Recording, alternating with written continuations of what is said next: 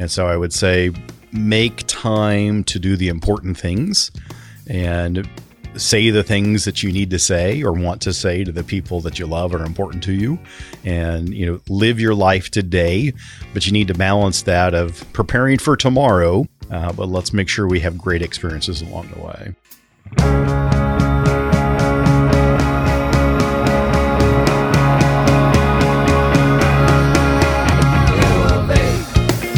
Let us help you reach your peak in retirement. It's time for Your Retirement Elevated.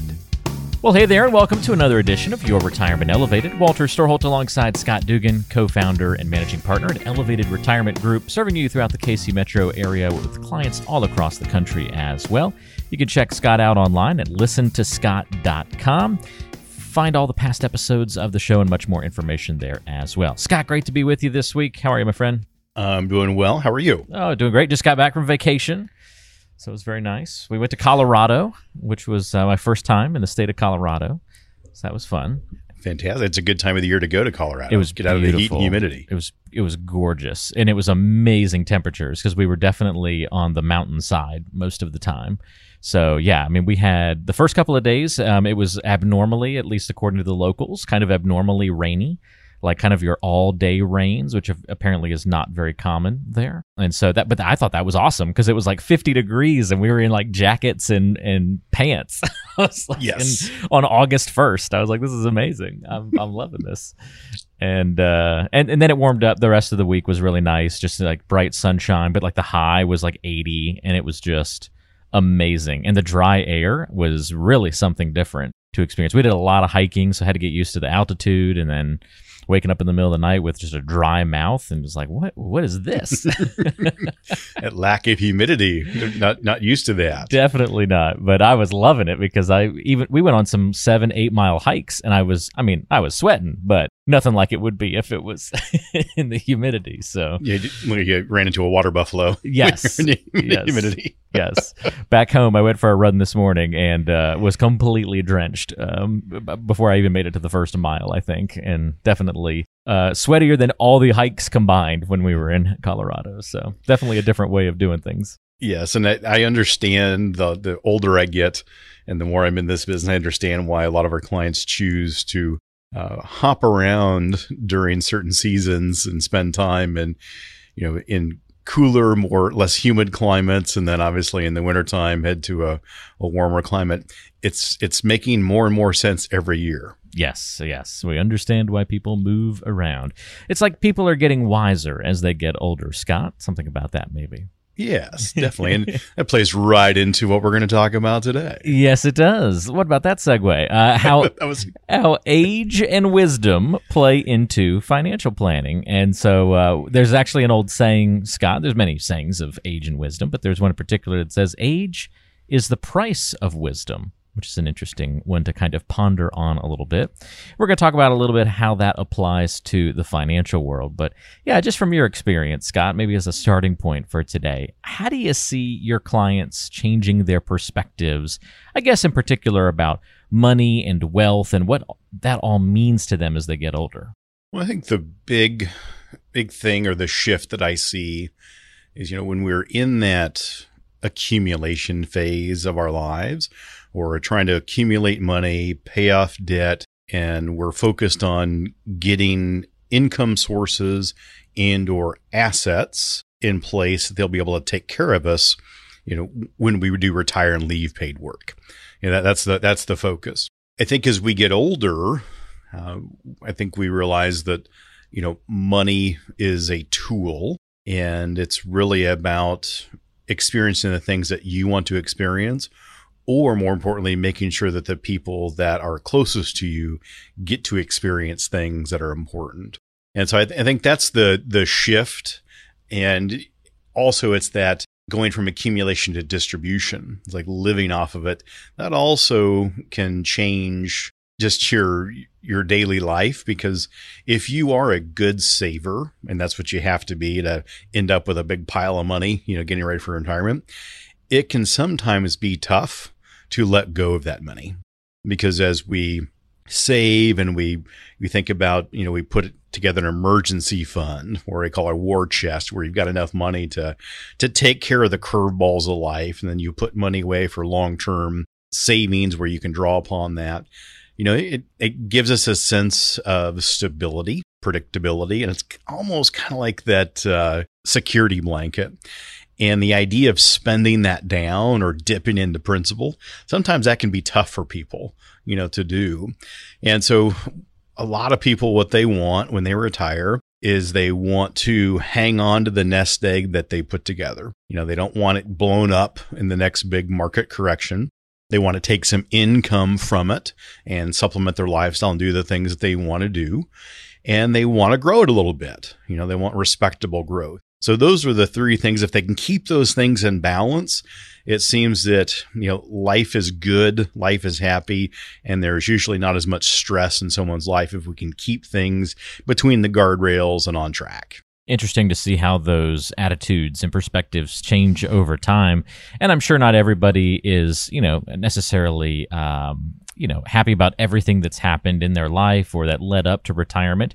Not saying people live with regrets, but I'm sure people might do things differently if they had to do it over again. Is there anything that you hear people consistently say they wish they'd known earlier or wish they'd done differently when they were younger?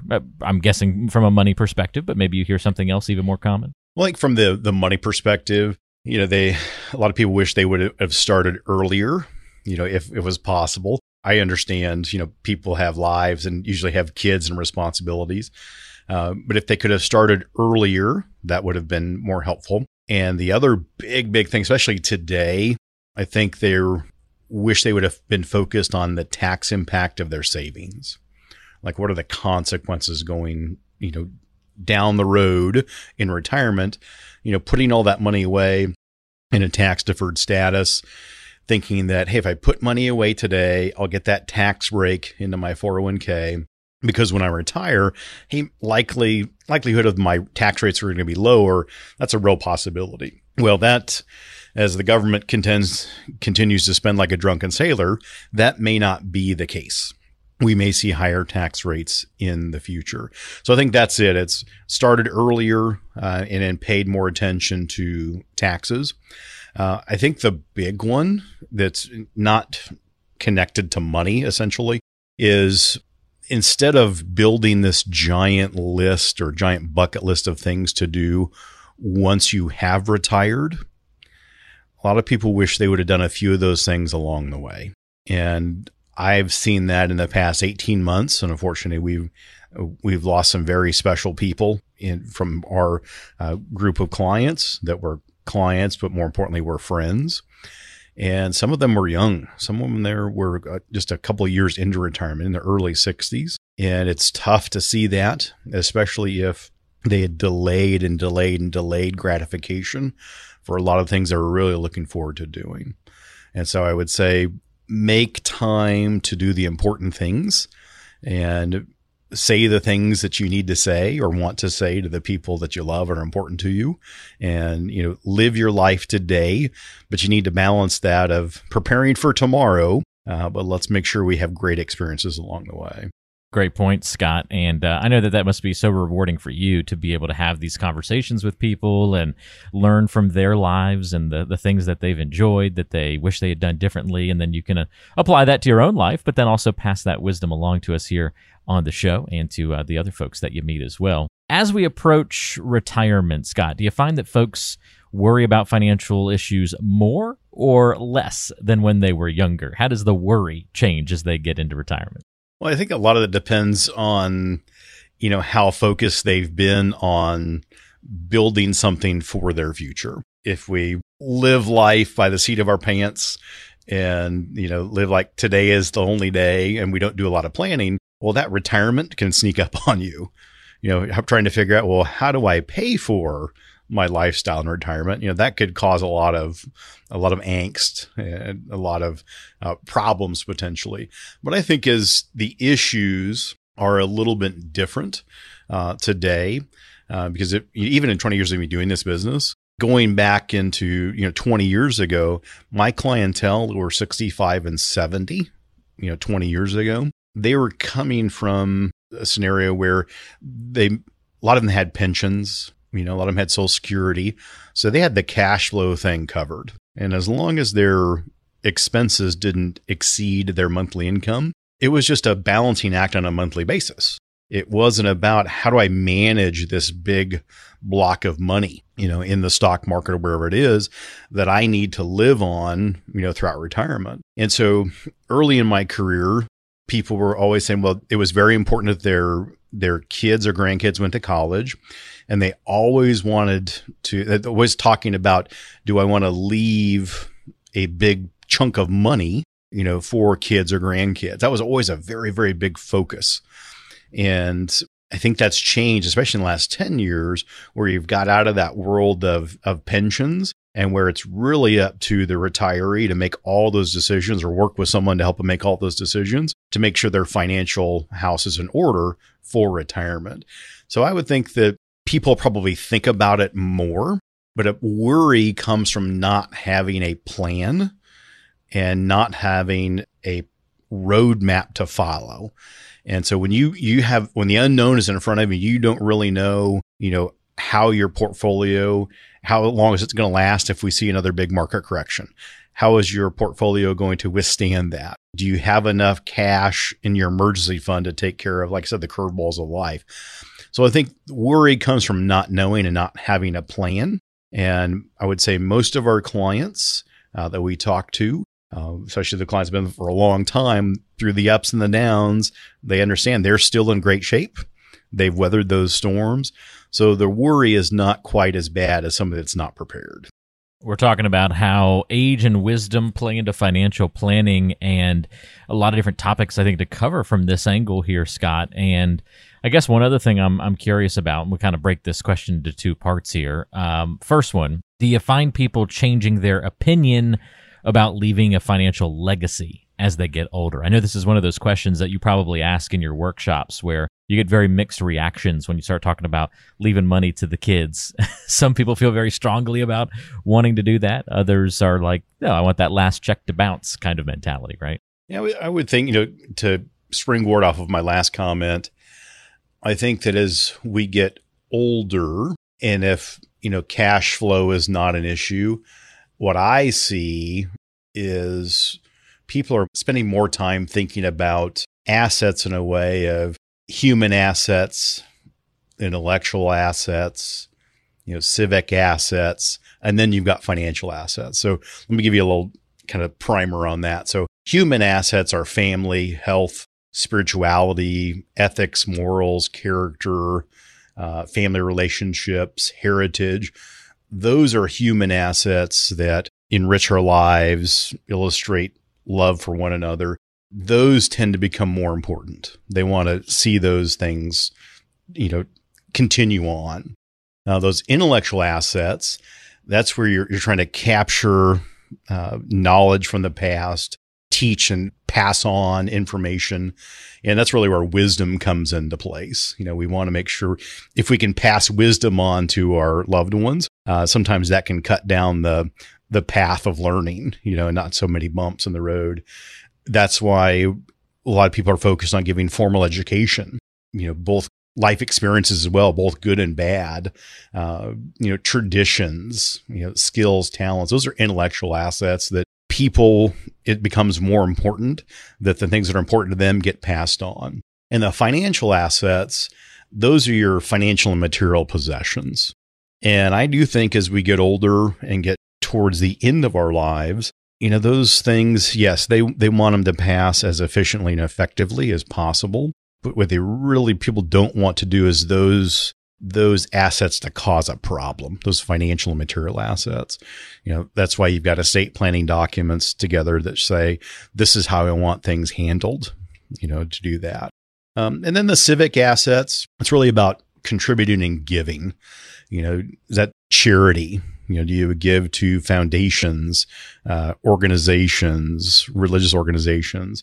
You know, will your dollars that you work so hard of, you know, all of your life to save, by passing them on, will they make an impact or further work that you think is important? So leaving a financial legacy, yes, but I think a legacy, it encompasses many more things. And I think it's more about leaving an impact on the people that we leave behind. Again, more so on a financial aspect, we want to make sure everybody is doing okay, especially our spouses and loved ones. But it's those other things, those human assets and intellectual assets, those I think become more and more important as we get older. And I guess then kind of part two of that, changing opinion or perspective as you get older would be, you know, we talked a little bit about worries. So what about risk and the opinion of risk as someone gets older? Do they become more open to it or a lot less? Well, I think it depends on the personality, but it also comes down to a lot of the people that come to us, they've won the game, meaning they've saved enough money that if they just handle it correctly and don't get new crazy spending habits, that they can be fairly conservative and live a fantastic life, do all the things they want to do in life and not really worry, have a high level of predictability and sustainability of income, and pass on, you know, money to the people that they love. And so those are the people that are gravitating towards us. So that risk idea, the first thing is we need to understand what you want from your money. What are you going to require it to do in your retirement lifestyle? And once we determine what it needs to do, that's another way of saying, what do you have to earn on that money to get the job done? Well, once we've gone through that exercise, and then we account for taxes, inflation, healthcare, then you have a really good idea of how much risk you need to take with your money. So you may find out you could be ultra conservative, meaning you could take all of your money, put it in your basement in a pirate chest, and every month just go down and get a little bit out that you need to live your life. That's pretty conservative. I wouldn't suggest that unless you're a pirate, but that's just one idea. You could be very conservative. Some people, you know what? They said, we've got enough money. We could be risky with a bunch of it. And if we lost half of it, still wouldn't change our lifestyle. I don't have a lot of clients like that. I think it's somewhere in between. So again, the risk is how much do you need to take to live the lifestyle that you want and pursue all the goals and dreams that you have? That's the first step. And then dialing in what you're comfortable with, you know, amount putting your money at risk. That's going to be a personal decision as you get older. Well, this has been helpful, Scott. I think it's just great to kind of break this down, talk about how as people age and gain more wisdom, how their perspectives change. And as we can see, everybody is different, just like when it comes to the financial planning process. But hopefully people will be able to have some good conversations with maybe their significant others or just themselves as they look and think about some of the things that we've discussed on today's show. What are your perspectives on these different things, legacy and risk and things that you wish you would have done younger? Is it still too late to start something different that you wish you had done? Lots of different moving parts here to consider. If you have questions for Scott, it's easy to reach out. If you want to talk a little bit about your financial plan, get a review of your financial situation, figure out what you need to do going forward. 913-393-4724 is the number to call. That's 913-393-4724. Or you can go to listentoscott.com for past episodes and to get in touch with us through the website. Scott, appreciate the help and the guidance, and we'll look forward to talking to you on next week's show. Sounds great. All right, thank you so much. That's Scott Dugan. I'm Walter Storholt. We'll talk to you next time right back here on your Retirement Elevated.